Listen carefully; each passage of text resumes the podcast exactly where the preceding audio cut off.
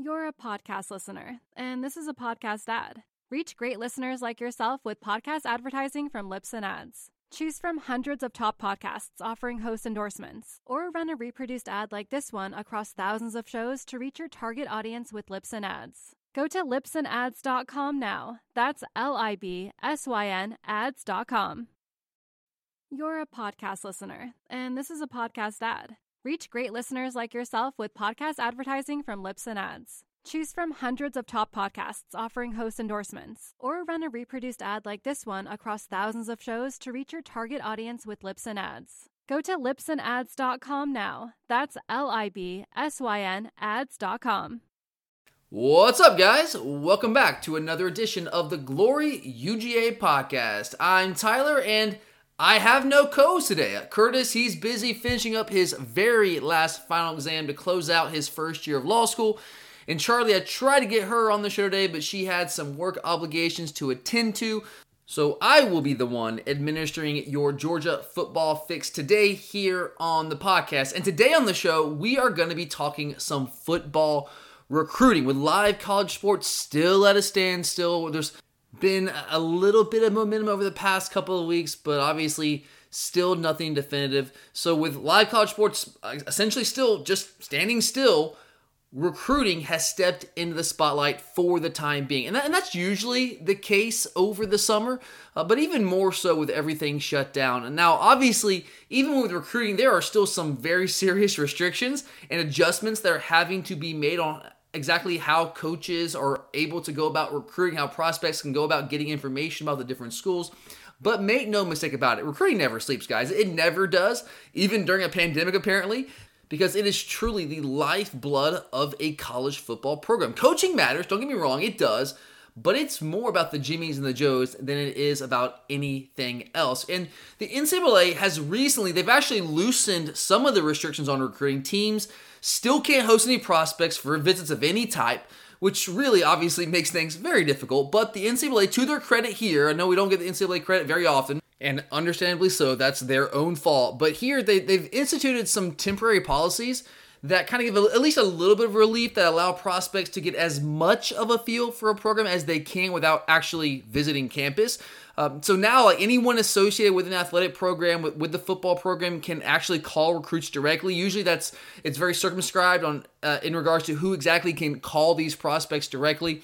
But now they've kind of removed those restrictions. Uh, current players on the roster right now can actually get on video calls with prospects and recruit them directly. So, so basically, what the NCAA is doing is they're giving recruits the chance to interact with all the people they normally would get a chance to interact with if they actually had a chance to visit campus. So I know it's not the same thing as a visit, but at least they're loosening some of the restrictions to allow the prospects to get as much of a feel as they can right now, considering the circumstances. So, yes, recruiting is still very much going on. And today, Sticking with the theme of recruiting, I'm going to reveal my initial 2021 top 10 most wanted prospects list. Uh, initially, uh, I was I've been planning to do this for a little while, but I was going to wait to do this until after the camp season because that's when I can kind of get a chance to see these guys up close and personal at the rivals camp visits, the opening camp visits, some of the 707 camps up here in Athens over the, the early parts of the summer. But that's clearly not happening this year with with the current circumstances surrounding the coronavirus, COVID 19, all that stuff. So, with Curtis and Charlie both indisposed today, now is as good of a time as ever to get to it. So, uh, let's do it. I- have ramped up my Hudl tape study since the lockdown, and I've got my current top 10 ready to go. I do want to emphasize that obviously, this is very subjective. This is my list. I'm not just following the recruiting rankings or anything like that. I'm going by my own eye test, and I took a number of factors into consideration when I put this list together. You've definitely got to start with the talent, you got to start there. But I also consider positional need, scheme fit, and the like, things like that into these rankings. I also factored in whether we had a legit shot landing the guy. Otherwise, if I was just taking the top 10 uh, best players out there in the country, I would have just copied and pasted the top 10 players for the 247 composite, dusted my hands, and been done with the whole thing. Uh, that's not what I did here. This list is guys that, at least to my knowledge, as far as I know, and I, am not a recruiting writer, so I don't know everything that's going on behind the scenes, but based on the knowledge that I do have right now, these are guys that we are still actively recruiting and we are serious contenders for. Doesn't mean we're necessarily leading for these guys, but we are still very much in the, the thick of it and in the conversation. Uh, and I'm sure that you guys will agree with some of these rankings, and I'm sure you will disagree with others. And, and that's great. Feel free to hit me up on Twitter, and that's at glory underscore UGA to let me know where I got it right and where I got it wrong. I love a good football discussion, so do not be shy there. Love to interact with you guys on social media. So we will get to all that in about 30 seconds. But real quickly, I want to thank all of you for listening into and supporting our show, even in the midst of a pandemic and all the uncertainty surrounding college football right now. Uh, you guys are awesome. You, you are. And we appreciate each and every one of you guys. And if you do enjoy the show and you listen to us on Apple Podcasts, we, we hate to ask you to do anything else to support us, but it would be awesome if you could help us out in just one more small way by rating and reviewing our show if you have not done so already. Uh, if you find yourself bored, I know a lot of people are out there with just nothing to do and you're kind of stuck at home during this whole nightmare of a pandemic, uh, it will take you probably less than 10 to 15 seconds to hit that five star review button and maybe, I don't know, an extra one or two minutes to type a quick review. Uh, the one star trolls, they've been added again and we would, uh, we just love, we'd love to get back to our normal five star rating, but we need your help to do that because uh, those ratings and reviews really do help out the show more than you would think. So, uh, yeah, if you are so inclined, we would really appreciate your help there. But, uh, all right, let's get to my initial 2021 most wanted prospects list. Now, this is the first edition of the 2021 most wanted list. It's the initial one. I, I will update this periodically, at least that's the plan throughout the cycle as guys commit and there's new information and new names emerge. But for now, as of May 11th, 2020, these are my top 10 most wanted, uncommitted, by the way, prospects in the 2021 class. And I'm going to start at the bottom and work my way up. And I'm actually going to start just outside the list with a few honorable mentions that just barely missed out on making the list. But these are still guys that I am really high on, and I would love to have them end up on our commit list at some point. And the first guy here on our honorable mention list is a running back out of Texas, a guy named LJ Johnson, 5'10, 204 pounds. And he's a guy when I was talking, I did a show on running backs about a month ago when we had uh, the commitment from Carroll. And at that time, I kind of gave you guys a rough outlook of my top five or six running backs that were on like my personal recruiting board. And I didn't mention LJ Johnson. I was vaguely aware of him, but I didn't think that we were recruiting him as heavily as maybe we were some of those other guys you just didn't hear us mention as prominently when it came to his recruitment. But now that you have some of these other running backs that I was really high on that are kind of off the board at this point, obviously we're still recruiting them behind the scenes, and nothing is is finalized until they actually sign that letter of intent. They sign that piece of paper. So we are certainly capable of flipping some of these guys. But you have guys like TreVeyon Henderson, and Evan Pryor, who both have committed to Ohio State, and I was really high on both those guys. They were both in my top three, I believe. Uh, then we've had Cody Brown, who I thought was the uh, no, and he's kind of a, a controversial prospect. I think he's a really good player. He's certainly not a home run type player in terms of his breakaway speed, but I still think he can be a good SEC back. He's off the board now. He's committed to Tennessee. So now the dynamic has kind of changed at the running back position in terms of uh, our Georgia football recruiting board at that running back spot. And LJ Johnson's a guy, and I, am sure that I know that we have been recruiting him all along behind the scenes, but you just didn't hear as much talk when it came to uh, reports from recruiting writers, things of that sort, when it came to us and LJ Johnson. But now that certainly seems to be the case. You see us mentioned more prominently in his recruitment. So he is a guy that's now firmly on my radar, and uh, I think he's a really good running back. He just barely missed out on my top 10. In fact, he would have been number 11. He's got very, very good speed. He runs in the low 4 4 range, and that was timed as a sophomore. So this guy has legit breakaway home run type speed, an explosive running back. Uh, but I would say outside of that, he does have that home run speed. I don't know, and he has, and he's really good in every other category. He has really good vision, good explosiveness. Uh, he has good balance. He has the ability to run with some power. But I don't know if he's elite in any of those categories outside of his speed. But I think he's really, really, really good in all of those categories. So he's still not number one on my running back recruiting board, but he is certainly moving his way up that list. And he's just a hair outside my top 10 most wanted list. He's a very good player. And I, he's a guy that I hope that we continue to recruit very, very hard. Uh, next up, I have an offensive lineman, a guy named Dylan Fairchild out of West Forsyth here in the state of Georgia. He's a good looking prospect, 6'5, 298, ranked number 158 nationally.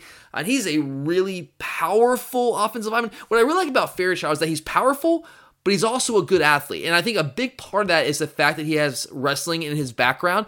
I'm huge on wrestlers when it comes to playing football, especially on the offensive line, because those guys, more often than not, if you're actually like competent as a wrestler in high school, you are going to be, number one, you're going to be tough. And that is a critical attribute along the offensive line, especially in the SEC. But more than that, again, if you're good at it, you're going to be tough, you're going to be powerful, and you're going to have some athleticism, more so than your average offensive lineman. That's just what wrestlers have to be able to do. Kind of, they're kind of, it's kind of bred in them.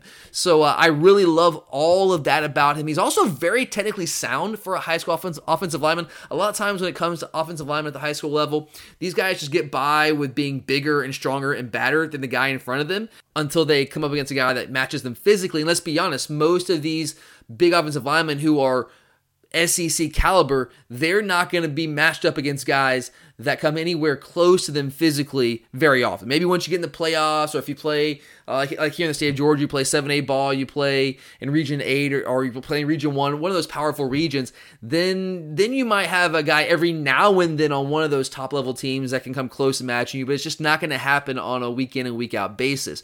So a lot of times, again, the offensive linemen just get by on sheer brute force and just by virtue of, of size and power. They're just bigger and stronger than these guys that they go up against. You don't see as much from a technical standpoint, but I don't think that's the case with Fairchild. And I'm not saying he's a finished product by any stretch of the imagination, but I think he's more advanced technically than your average offensive lineman at that stage in his career. He plays really great leverage, really solid balance, has a good base that he works from, really good with his hand placement. He locks on, extends his arms, uh, but doesn't overextend himself, which you see a lot of times offensive linemen at that stage do. He doesn't do that very often, so I really like what he has from a technical standpoint as well. Uh, he's a guy that, I, it actually looks like we're trending with him right now. I would not be shocked to see him on our commit list sometime over the summer, and he's a guy that I think we should all be very excited about. He does not get as much publicity as some of the other offensive linemen that we are very high on. A guy, for instance, that I will mention a little bit later. I'm sure you guys know who I'm talking about. Uh, but Fairchild, I think, is a guy that that certainly should get some respect out there. And if he, if he doesn't committing here over the next couple weeks or month or so, I think we should all be very very excited about him. All right, next I've got a couple. I got a trio actually of outside linebacker, pass, ed, basically edge rusher prospects.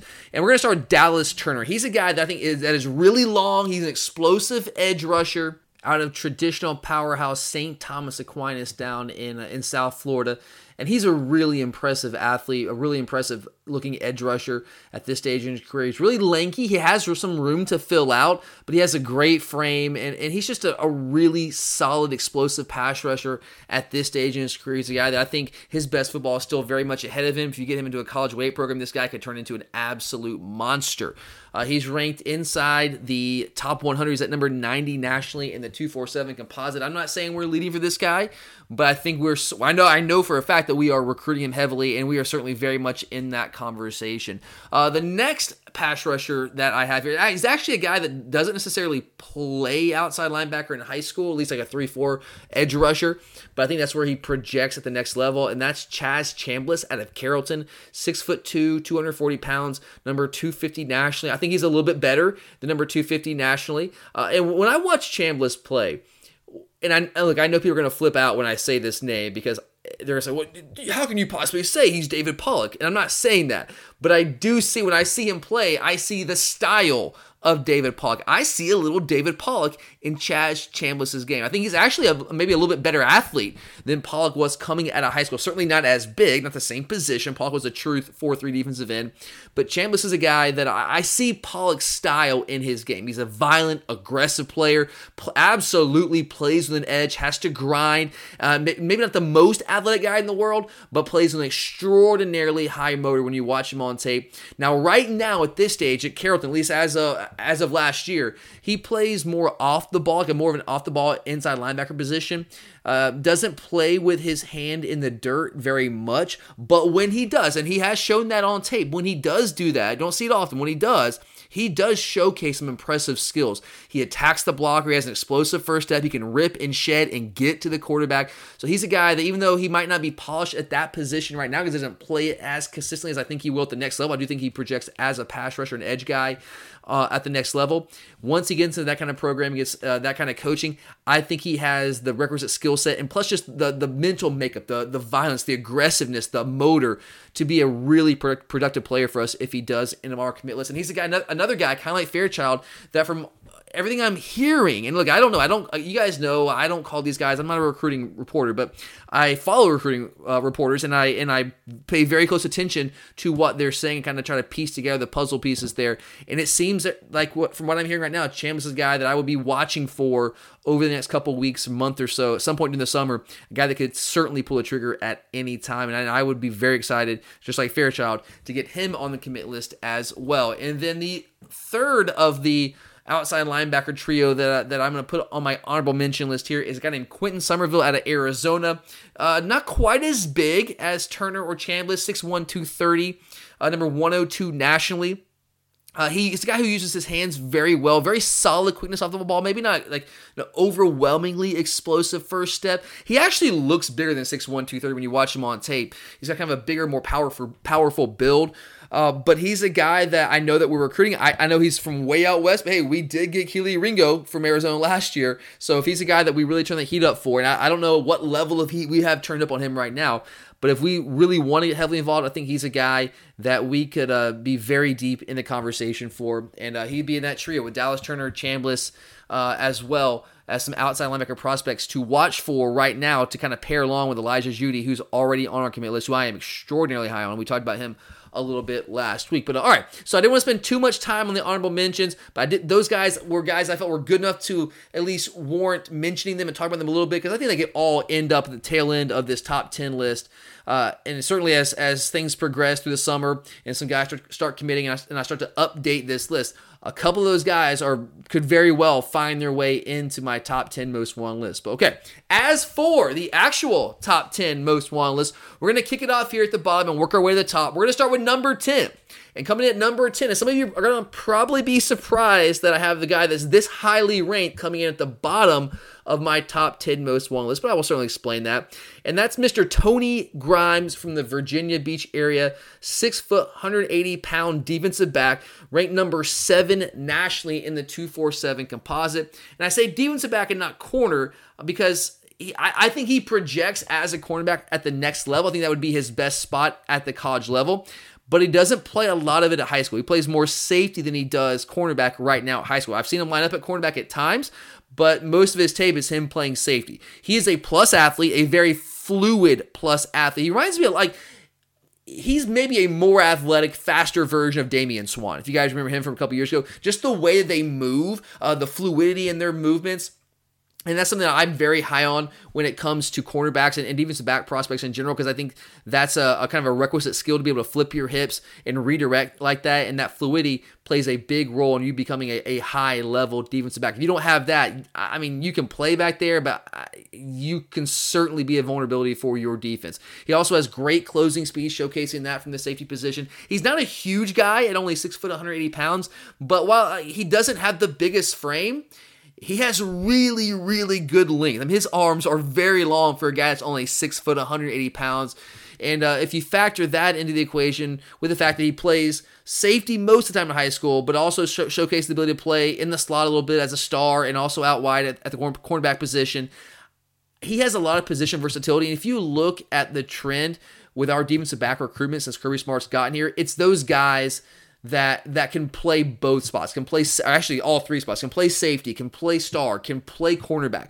Kirby wants that versatility, and I think that Grimes brings that to the table. I don't really love him in the, at the star position. I don't really think he's going to be a factor there because I don't know if he's big enough right now to hold up consistently and run support, which is something our star position has to be able to do. I don't know if he has that in him right now with kind of a slider frame, but he does, even though he doesn't really play cornerback, one thing that I do love about him, I think this is why I, I, think he projects more as a cornerback than safety the next level, is he showcases cornerback level skills. He explodes really well out of his back pedal. He has really fluid hips, kind of go on with the general fluidity in his game. And those are things that if you can do those two things, you can be a really good cornerback in the SEC. And, I, have seen him do that on tape. So he's a guy that, I, that I'm really high on. And again, while he might not, might not be the biggest guy, and I don't like him at the star position, he's still a willing and aggressive tackler out there uh, on the edges if he's playing cornerback or coming up and run support from the safety position. Just not the biggest guy in the world, but he's a guy that's in the top 10 nationally right now. And uh, he is one that certainly, certainly made it into my top 10 most wanted list. I know a lot of you probably expect him to be a little bit higher considering he's ranked top 10 nationally, but uh, I don't know if that position as is as much of a need right now. I think we have some high level prospects there, and while I think he's a really really good prospect, I don't know if he's a top ten level guy. Honestly, I think he's more of like a, a top 30 level type guy. So I know we're splitting hairs. Uh, and if we got him, I'd be over the moon if we got Tony Grimes. I think he can be a really, really good defensive back for us. I just think he might be ever so slightly overrated inside the top 10. But doesn't mean I don't want him. I still really, really want the guy. I just don't know if he's a top 10 player nationally right now, based on what I've seen. That's without me having seen him in person. I will say that. Uh, but moving on here, number nine, we've got a guy from here in the Classic City. Deion Colzie, a wide receiver from Athens Academy, six foot four, 193 pounds, great frame, number 45 nationally. And people, I don't hear a lot of people talk about Deion Colzie as much as I think he should get talked about. I think this guy is undervalued right now. He has incredible length. He has a really kind of tantalizing size, speed, athleticism combination. I mean, at six foot four, this guy runs a 4 5 40 yard dash. And, and, and in that frame, as and he ran that time as a sophomore in high school. I mean, that is a laser timed 40 yard dash at the opening regional as a sophomore, running in the low 4 5 range. He also, at that same opening regional, ran a 4 2 5 short shuttle, again, at 6 foot 4. That is some really good short area quickness for a guy that tall and is also a state medalist high jumper. So again, if you if you throw that all in there, the size, the speed, the athleticism, that combination, this guy has the potential to be a big time wide receiver at the next level. And, and for comparison's sake, I know a lot of you guys out there like comparisons.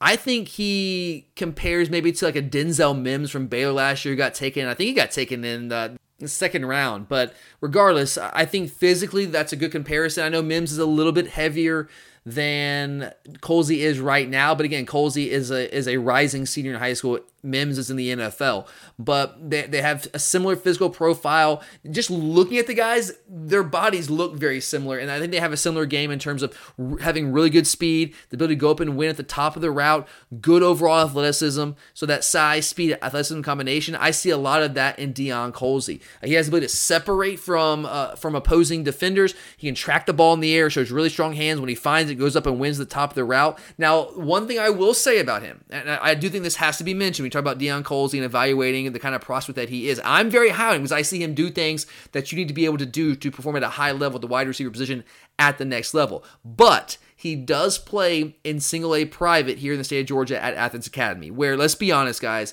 I'm not saying there's not good football played there. There are some good teams, but a lot of those teams, they just uh, they don't have the prospects. All right, they just don't have the dudes. Um, and a lot of the guys he goes up against are just they're really just no match for him. In fact, like when you watch his tape and you put it on and you see some of the guys that he's going up against, you're like, are we sure that guy's not eight years old? Like, are, are we sure he's not eight years old? Uh, and, and, and, obviously, uh, some of that's because Cole's he's just a bigger dude, but really, some of those guys are just incredibly small. So that does factor into my ranking with him just a tad because I haven't had him had a chance to see him go up against high level talent. And I hate to count that against him. That that's not his fault. It doesn't take away from how good he is, but without having seen him go against high level competition, I have unfortunately not had the chance to see him in person even though he lives in Athens, I live in Athens, and to go watch them play. But uh, on on tape, he's dominant. There's no doubt, and he does perform really well against high level competition when you when he plays against the higher level teams in single A private against the Eagles Landings and the Prince Avenues of the world. But still, the fact remains overall throughout the season, he doesn't play against best competition. He is almost always the best player on the field every single time he steps out there. And that's great, but I do want to see him go up against other elite level prospects and see what he's able to do there. But regardless, when you watch the guy play, he he's a freakish type player and has a, the ability to be a really, really high level wide receiver on the next level. He's a guy that I absolutely want on our commit list. There's no doubt about that. Uh, moving on here, we have uh, uh, another wide receiver coming at number eight on my list, and I actually went back and forth with Colzie and this guy, and, and I ultimately went with Mario Williams just a hair ahead of Colzie. And Mario Williams is a, a very different kind of receiver than Colzie. He's certainly not the, the, the big long type guy. He's more of a shorter, speedier, quicker guy. He's 5'10, only 165 pounds out of the state of Florida, Plant City High School, and uh, he's number 40 nationally in the 247 composite. He actually just got moved up to a five star in the rivals ranking, so I don't know if that's been reflected in the overall 247 composite because that just got updated today. So he might have actually moved up even higher. But Mario Williams, when you watch this guy play, what you see is explosiveness, explosiveness, explosiveness. That is what this guy brings to the table. He is short, no doubt, only 5'10, but he's not slight. Like you see 5'10, 165, and you're like, dude that's a small guy. And yeah, normally it would be. I, I question if he's really only 165 because when you watch him on tape, he just looks a little thicker than that. I don't know how recent those uh, those measurements are. Uh, he's short, there's no doubt, but I think he's a little thicker than 165. But regardless, uh, he plays bigger than 165 on tape. Um, he has the footwork and quickness to be able to win at the line of scrimmage. I know sometimes when you're not as big and you play outside and not always in the slot, he does play in the slot. Sometimes they also play him out wide at Plant City, uh, and that's tough at times. The guy that size because it's you're not as big. It's tough tougher for you to win off the line of scrimmage. You can easily get jammed and pressed there at the line. But he's so quick, has such great footwork that he is able to win off the line of scrimmage, even though he's a, smaller than most cornerbacks that he goes up against. Uh, he's extraordinarily twitchy, has big playability in spades. And so does Colzie. Don't get me wrong, so does Colzie.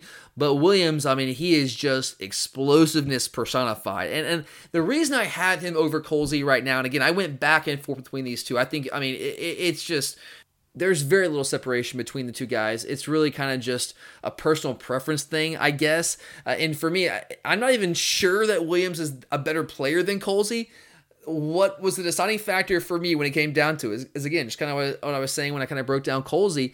I've just seen Williams do it against higher level competition, so I have maybe just a little bit more of a confidence level there based on that fact and that fact alone. He's he's more. I, I might say he's maybe a little bit more polished right now as a true wide receiver, but I do think that Colzie has the higher upside. I think his size, again, that size, speed, athleticism combination, once he puts it all together, and he's getting very close to doing that, I think Colzie has the higher upside. But right now, Williams, uh, just by virtue of the fact that he plays against higher level competition right now, I'm gonna give him the ever so slight edge over Colzie. But again, just just take your pick there. They're to me, they're they're very even though they, they don't have the exact same kind of game in terms of their ability to be an impact player at the next level. I think they're both right there on the same level. You're a podcast listener, and this is a podcast ad. Reach great listeners like yourself with podcast advertising from Libsyn Ads. Choose from hundreds of top podcasts offering host endorsements, or run a reproduced ad like this one across thousands of shows to reach your target audience with Libsyn Ads. Go to libsynads.com now. That's L I B S Y N ads.com. You're a podcast listener, and this is a podcast ad. Reach great listeners like yourself with podcast advertising from Libsyn Ads. Choose from hundreds of top podcasts offering host endorsements, or run a reproduced ad like this one across thousands of shows to reach your target audience with Libsyn Ads. Go to libsynads.com now. That's L I B S Y N ads.com. Uh, moving on, uh, next up here, coming in number seven on my top 10 most wanted list, I actually have a tight end. I know it's kind of weird to have a tight end over two wide receivers who I'm very high on.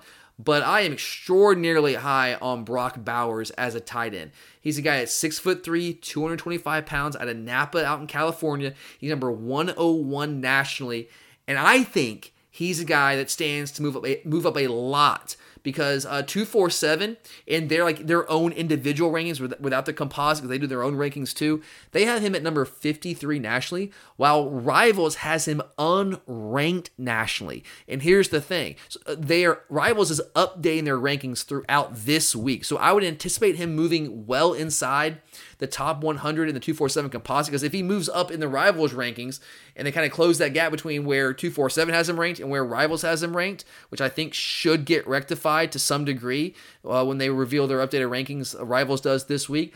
Then I think he will move well inside the top 100 in the 247 composite after this week. So just keep your eye on that for a minute. But regardless, rankings don't really matter all that much. But I know a lot of people look at those. So I just wanted to throw that out there. Um, I personally, he's more than a top 100 player. Uh, what they do with him at Napa, I mean, they line this guy up all over the field. I mean, he is a true new age tight end. He absolutely is. I mean, he plays in line. He can play out in the slot. He actually can play outside. Uh, they play him in the H back position. I mean, he constantly wins whatever alignment they have him in. He consistently wins in whatever alignment it is. Whether he's playing H back, outside, slot, in line, it doesn't matter who he's matched up against. He wins, and I love him. And the reason I say he's a new age tight end is because he has elite level athleticism for a tight end without sacrificing the ability to be an inline blocker because he absolutely can do that as well. But his athleticism is what stands out for me. I mean, this guy, he he plays tight end by trade, don't get me wrong. Like that's his primary position, but he legitimately takes snaps at tailback and does it very, very well. If you didn't know, if you like turn on their tape and you saw this guy take a handoff from uh, the tailback position and you didn't know that he was primarily a tight end, you would think, oh yeah, this guy's a good tailback. That's what you would think watching him. He's that, he's that athletic. I mean, he has the ability to make people miss in the open field. He has short area quickness that you just simply do not see from tight ends. You just, at least at this level, it's extraordinarily rare.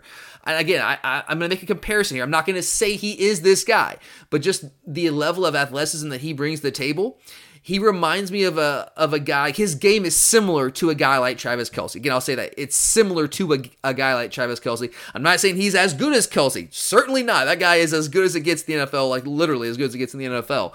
But he has that kind of game, and you and if you have the right offensive system, this guy can be an absolute game changer.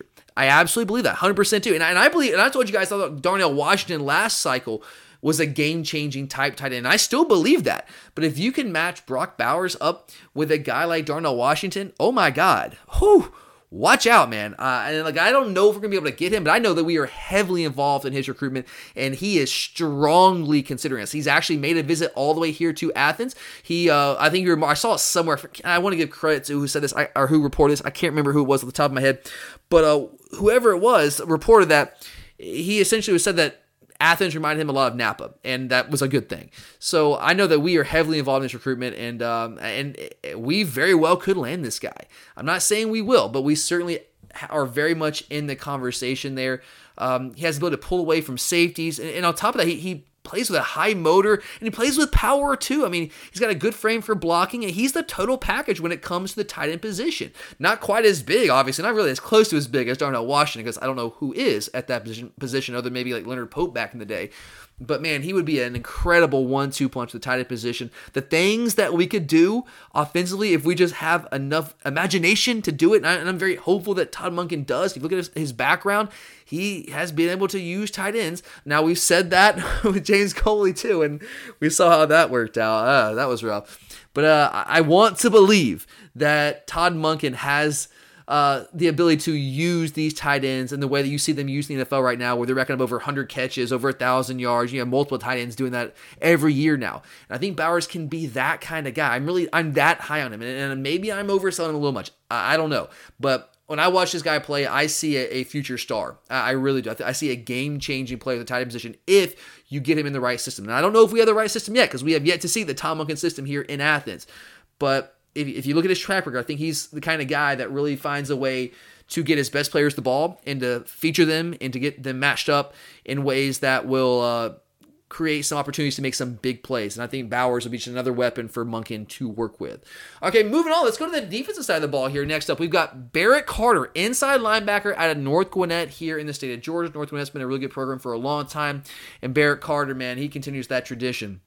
He is a really, really high level inside linebacker.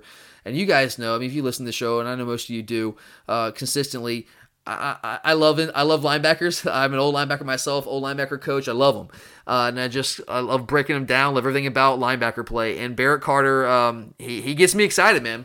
And unfortunately, it seems like he's trending towards Clemson right now. And I, I don't know if that's where he'll end up, or if he does commit, is it over for them? Usually, with that, like with with the rare exception of, of maybe Korey Foreman, who we'll get to here in a little bit. Most people, most players don't decommit from Clemson because they have the whole thing where once you commit, you, we're committed to you, you're committed to us, you don't take any more visits, that whole thing.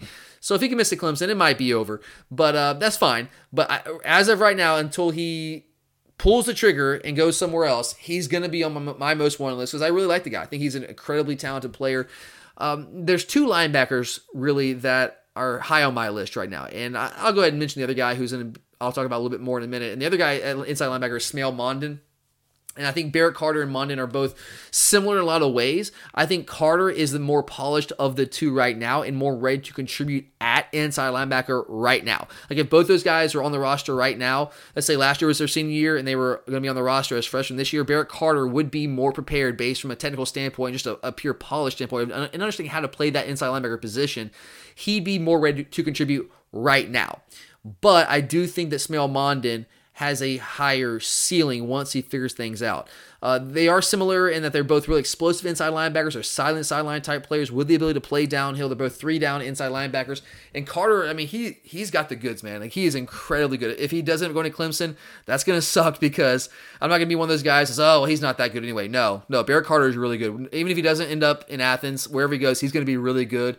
Uh, he's explosive. He's he is one of those new age inside linebackers, and I'm very very high on him. And we were leading for him for a while, um, but things happen in recruiting. Clemson's a really good program as well, and looks like he's trending there. Now certainly we do have time to get him back into I don't want to say the fold because he's never been committed here, but we have some time to potentially still recruit him and kind of pull him back towards us and maybe pull him a, a, little bit further away from Clemson.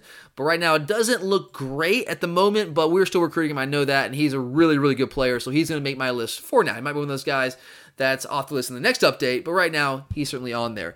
Uh, all right, so we're to the halfway point, and number five, we've got defensive lineman Korey Foreman. Speaking of Clemson, this is the guy who was uh, recently committed to Clemson for a while, but then he, uh, over the past couple weeks, decommitted to Clemson, the very rare Clemson decommit, and his rationale was was essentially, I mean, flat out was based around the idea that he wants to take visits.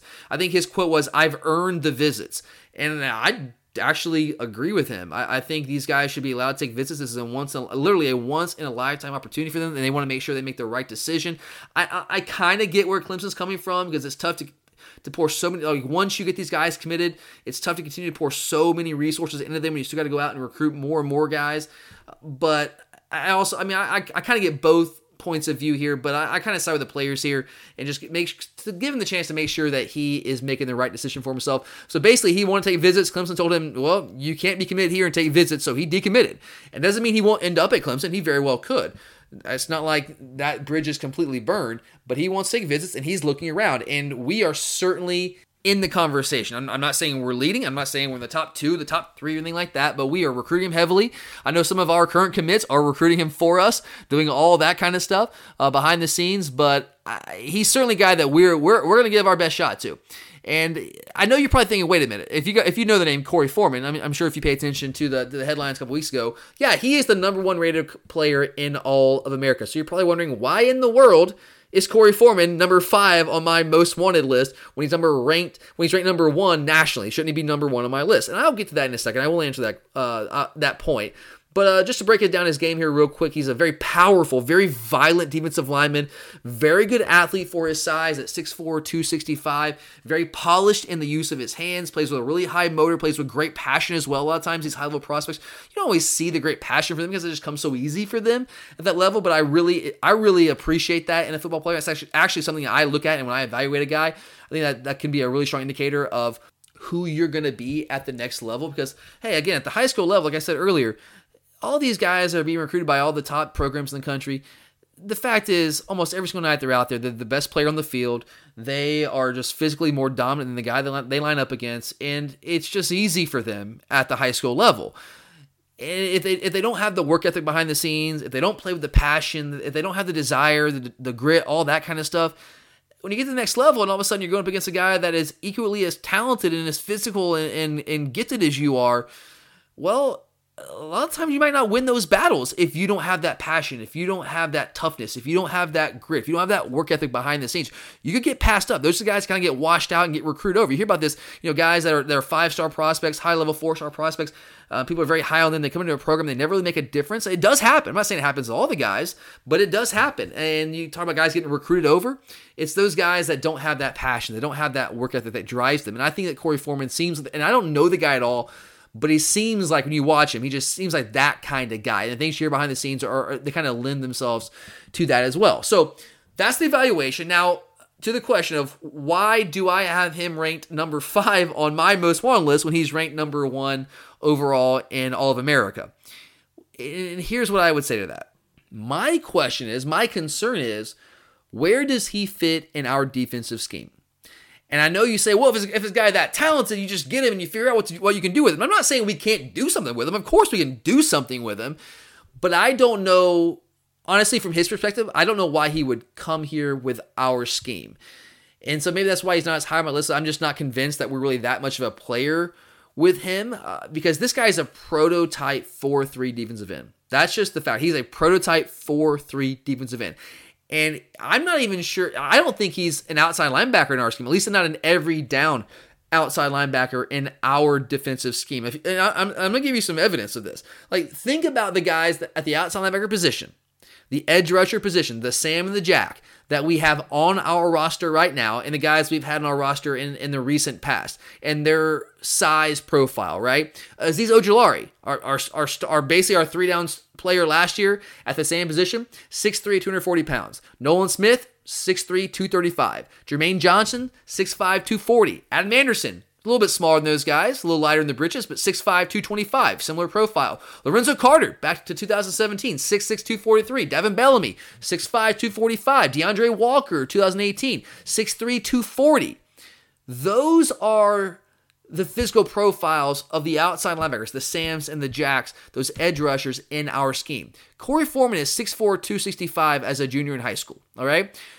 I think from a physical standpoint, he's probably going to be more of a five tech in our scheme. If you just look at their physical profiles, look at some of the five techs in our scheme, those five tech defensive ends. Jonathan Ledbetter, 6'4, 275. Malik Herring right now, 6'3, 280. David Marshall last year, 6'3, 275.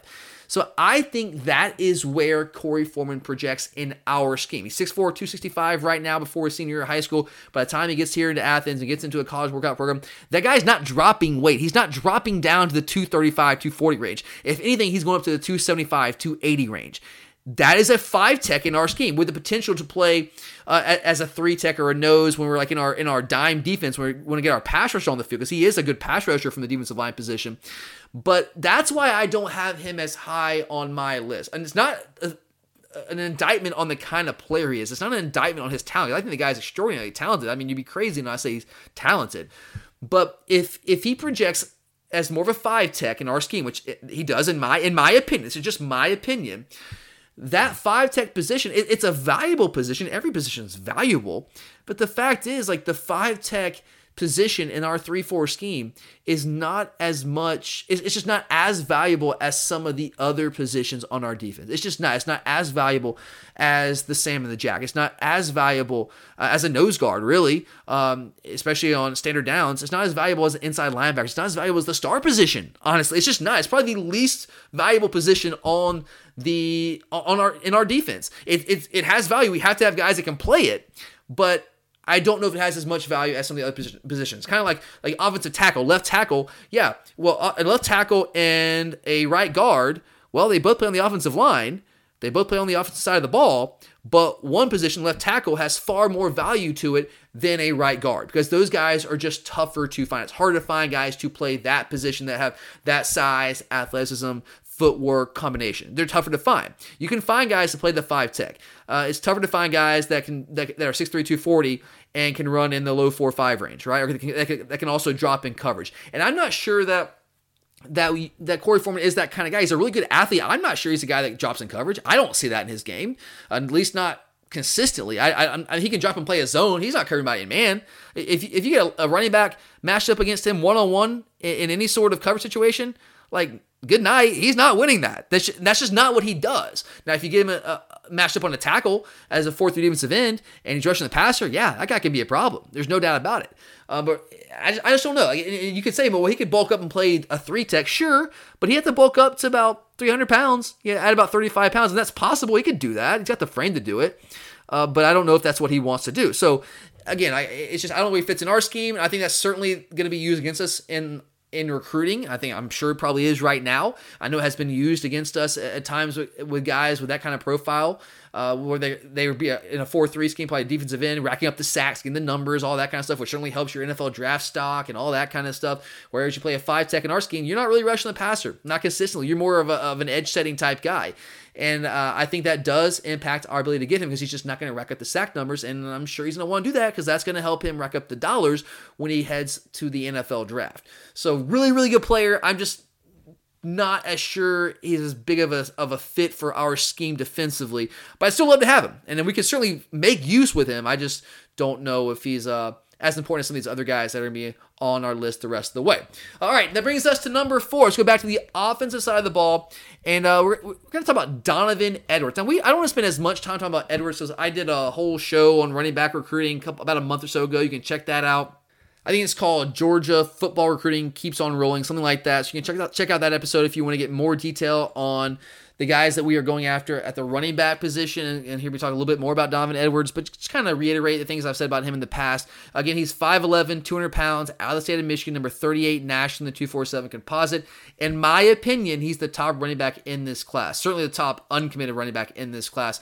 And I have him inside the top five on my list, even though he's not necessarily a five star prospect right now because we definitely need to find him, in my opinion, that next great running back. I, I, I'm not sold he's on the roster right now. I think Zeus can be that guy if he returns back to his old form. I don't, and I just don't know where Zeus is right now in terms of his return from his injury. We saw it with Nick Chubb. Curtis and I talked about this last week a little bit when we were doing our ultimate starting lineup and talking about how Nick Chubb was this incredible player in 2014 15. Obviously, has a terrible injury and, midway through the 15 season, comes back in 2016, works his tail off to get back but, and played, but certainly was not the same player. Was closer to being back to his old self in 2017 and is all the way back now, but it took some time. So I just don't know if Zeus is there yet. Zeus had one of the best high school tapes I've seen when he was healthy.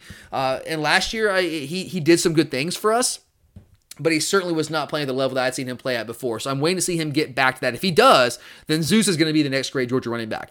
But I just I don't know where he's at right now. I just I want him to be there. I just don't know. I just without I would have loved to have seen him at, at G Day. That would have been awesome. But obviously that wasn't going to happen. So, uh, but we need to find the next great running back, and hope it's Zeus. But if it is Zeus, Zeus, if it is Zeus, and he has the kind of year that we want him to have this year, he's gone. I know it's only be a second year playing, but this is his third year out of high school. He's gone to the NFL, right? Especially with too many injuries, you want to go and you and you want to get to the NFL and make your money while you can because your shelf life is so short as a running back. So even if Zeus is the guy, we got to find that next guy after him. And maybe it's Kendall Milton. I hope it's Kendall Milton, but I think Donovan Edwards can certainly be that guy. And we want as many guys back there to compete and push each other. And as Kirby says, you know, iron sharpens iron. So you want to have as many guys back there as you can, high level prospects that uh that will push each other and just let the, the best man win. But Donovan Edwards is he is the total package at running back. Uh, he's explosive. He has elite short area quickness, great receiving skills. He runs with a lot of power, great balance. I mean, he has everything you need to have in a running back. And I, I clearly think he's the top running back in this class. And we are certainly heavily involved with him. Michigan is going to be a player till the end. There's no doubt there. But we are doing everything we can, uh, from my understanding, to pull this guy in. And, and I certainly hope that we end up doing this. I think he could be a big time player for us at the running back position help us continue on the running back you tradition here in Athens. You're a podcast listener, and this is a podcast ad. Reach great listeners like yourself with podcast advertising from Libsyn Ads. Choose from hundreds of top podcasts offering host endorsements, or run a reproduced ad like this one across thousands of shows to reach your target audience with Libsyn Ads. Go to libsynads.com now. That's L I B S Y N ads.com. All right, moving on. Number three. On this next guy, I am fascinated by the possibilities of what he can be at the next level. And the guy I'm talking about is James Williams, a safety out of the state of Florida, 6'5, 218 pounds, number 11 overall nationally in the 247 composite. And I am, again, just fascinated by this guy. He has truly a rare and freaky body type. You just do not see guys that are 6'5, 215, 220 pounds that move the way this guy does at the safety position. Uh, you just don't see. You just don't see safeties that big that can move like that. You just don't. And I've, I've actually heard some people refer to his size and frame as a detriment. They kind of saying that you know he doesn't have a natural position. That that's that's the knock on him with the people who aren't as high on him. And there are some people out there who are not as high on this guy. The knock is that well, you know he's he, he's kind of a tweener. He doesn't really have a natural position. He's too big and not quick enough to play safety the next level, but maybe not quite big enough in the right physical makeup to play linebacker. And personally, this is just me, and I apologize. I don't mean to insult anybody if, if you are one of the people who think that way, but I think that's a little crazy. There's another phrase to use to describe a guy who has the attributes to play different positions on the field. It's called positional versatility. And as far as I'm concerned, that has become the name of the game defensively in the modern age of spread offenses. That's how you defend spread offenses. Uh, because beyond just spreading defenses out, doing the obvious, right? The two other big innovations that have accompanied the spread revolution over the past five to 10 years that have changed the game and forced defenses to adjust accordingly, those innovations are tempo and hybrid offensive skill players. You know, tight ends that can play in line and also be a matchup problem in, in the passing game. I, I, like a Brock Bowers I mentioned, or you know, in, go to the NFL. You got Travis Kelce and Greg Kittle, those kind of guys, right? Those are hybrid offensive skill players, or the running back that can be used as a wide receiver. A guy like Clyde Edwards-Helaire, who used that ability to get himself drafted in the first round of this year's NFL draft, because that's the name of the game now. What those two innovations allow offenses to do tempo and hybrid offensive skill players. Those allow offenses to play with tempo and still move in and out of personnel packages without having to sub. That's the key. Doing that without having to sub. Just look at LSU last year with Thaddeus Moss and Clyde Edwards-Helaire. They could go with those two guys, that the hybrid tight end and the hybrid running back, could go from 20 personnel to 11 personnel to empty all without ever having to sub at all, which allow them to create favorable matchups that just flat out gutted opposing defenses almost at will all season long. And as a defense, the question becomes how in the world do you deal with that? Well, in my opinion, the answer is pretty simple. You fight fire with fire. You match their hybrid offensive players with hybrid defensive players that allow you to match whatever personnel grouping they are in without you having to sub. And that's a big part of, for example, what made Roquan Smith so valuable. That, that dude was a true three-down linebacker. He could he could defend against the run, he could fit uh, fit a gap with the best of them, but could also go out there, you can line him up out wide, and you could have him cover just about anybody out there and do it very, very well. Uh, and here's another comparison, right? Do playing the whole comparison game one more time. Now be very, very careful here. I'm not saying that James Williams is Isaiah Simmons. I am not saying that. They got the linebacker, DB, pass rusher, whatever you want to call him from Clemson last year that went in the first round. But that's the type of versatility that James Williams can bring to the table. And I use Simmons and Williams as a comparison here because those guys have similar physical profiles. Simmons might be a, a, a little bit of a better athlete. I think he probably is at this stage. But Williams can allow us to do a lot of the same things that Clemson did with Simmons to such devastating effect. You know, with Simmons, Clemson played him at inside linebacker, outside linebacker, star, safety, all over the place. And Simmons was six foot four, 235 pounds this year as a junior. Williams right now is six foot five, about 220 pounds as a rising senior. He's a, he's a junior right now, and he'll be a senior next year. So you know, give him a couple years, and I think he can be a very similar type player to what Isaiah Simmons was for Clemson. Now, I, I don't think James Williams runs a, in the 4 3 range right now. I will say that. I think, I think Simmons has a little bit better speed. But Simmons, the fact remains, Simmons has the physical profile, the size and athleticism to be able to do a lot of the same things that Clemson had Isaiah Simmons do. So that's why James Williams is so high on my list. That's why he's inside the top three, even though he might not have a natural position. I, am not saying that's not fair criticism to say that he has no natural position at the next level, I would just say it shouldn't be criticism. It's a fair observation, I would say, but I don't think that's a bad thing. I don't think he should be criticized for that. I think that actually might make him even more valuable because it allows him to serve as that kind of hybrid defensive player to match the hybrid offensive skill players that offenses have just started to gut defenses with. And those kind of guys are rare. It's so hard to find a guy that can do all those different things. It's much easier to go out and find a tight end that can play in line at least competently and go out there and, and run routes. It's easier to find a running back that can run the football between the tackles and also line up his receiver and have those receiving skills. It's tougher to find a guy that can play safety and linebacker and pass rusher and star. It's tough to find a guy that can do all those things. I think James Williams potentially can be that kind of guy. So I'm extraordinarily high on him. And he's a guy that I certainly, certainly hope that we end up landing. It's going to be a tough battle because a lot of teams in the country want this guy. But uh, I know that we are very heavily in the mix and uh, have a very good shot to ultimately, hopefully, please land this guy. Okay, moving on. Two more guys here. Next up, uh, here's the other inside linebacker that I talked about. I talked about Barrett Carter a couple minutes ago from North Gwinnett.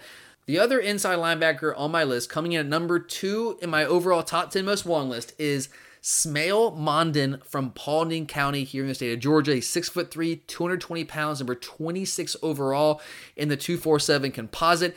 Now, in here, here's, here's another example of a guy kind of like Brock Bowers, where there is quite a large gulf between where 247 has him ranked in their individual rankings and where Rivals has him ranked. 247 has Mondon ranked number 19 in their individual rankings, while Rivals has him currently at number 82, which I think is just ridiculous.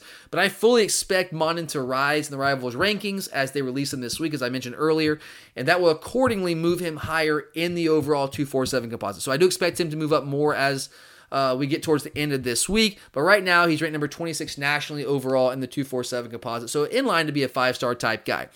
Uh, as I said with Carter, to kind of reiterate that, I don't think he is as polished right now as Barrett Carter is. But I think his his ceiling is higher than what Carter's is if Mondon continues to work and become a, a, true inside linebacker. He has just freakish athleticism. He plays both ways at Paulding County. He plays running back and plays it exceptionally well. Kind of like with Bowers. If if you didn't know this guy was a linebacker and you just turned on the tape and you saw the first couple plays where him playing running back, you'd say, "Oh yeah, this guy's a really good running back." But that's kind of his secondary position. He's really he projects as a linebacker the next level with that size and that frame.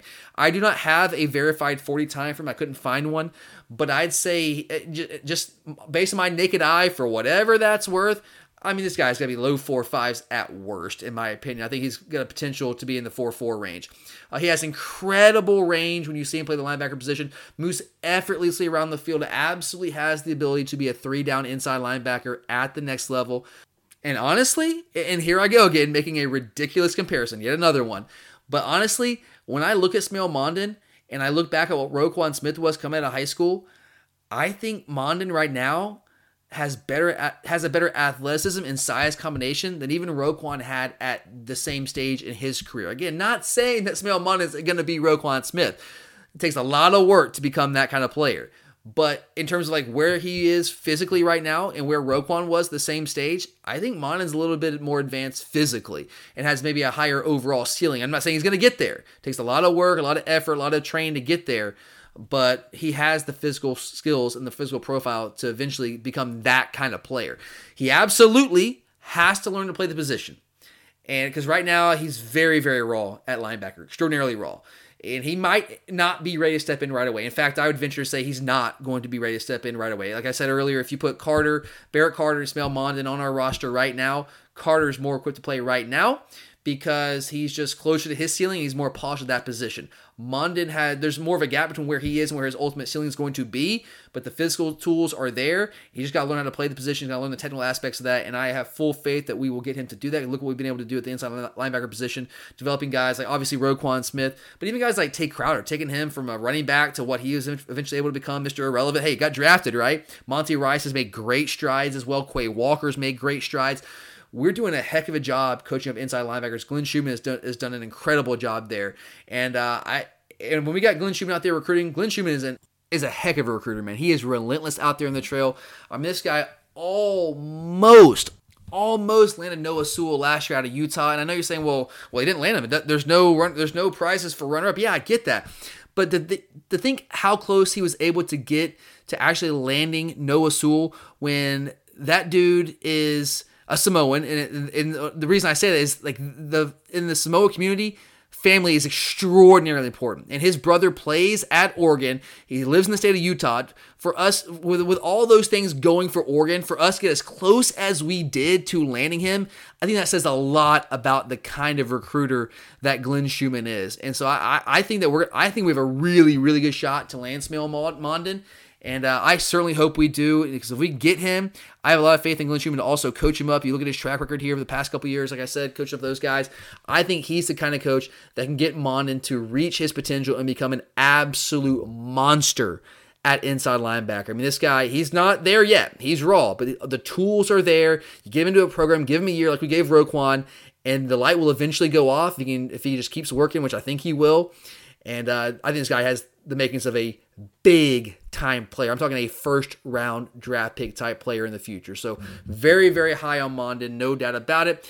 And that leaves us finally with our number one player on my top 10 most wanted list, and that is offensive tackle Amarius Mims, six foot seven, 315 pounds out of Bleckley County here in the state of Georgia, number six overall nationally currently in the 247 composite. I think in the updated rivals rankings, he was at number two nationally in their rankings. So he'll probably move up a little bit even more so in the national rankings, uh, the, the 247 composite overall rankings as well. But man, when you look at Marius Mims, here's what I'll say. Like, I wasn't sure after last year that you could find a more impressive looking high school offensive line specimen than Broderick Jones.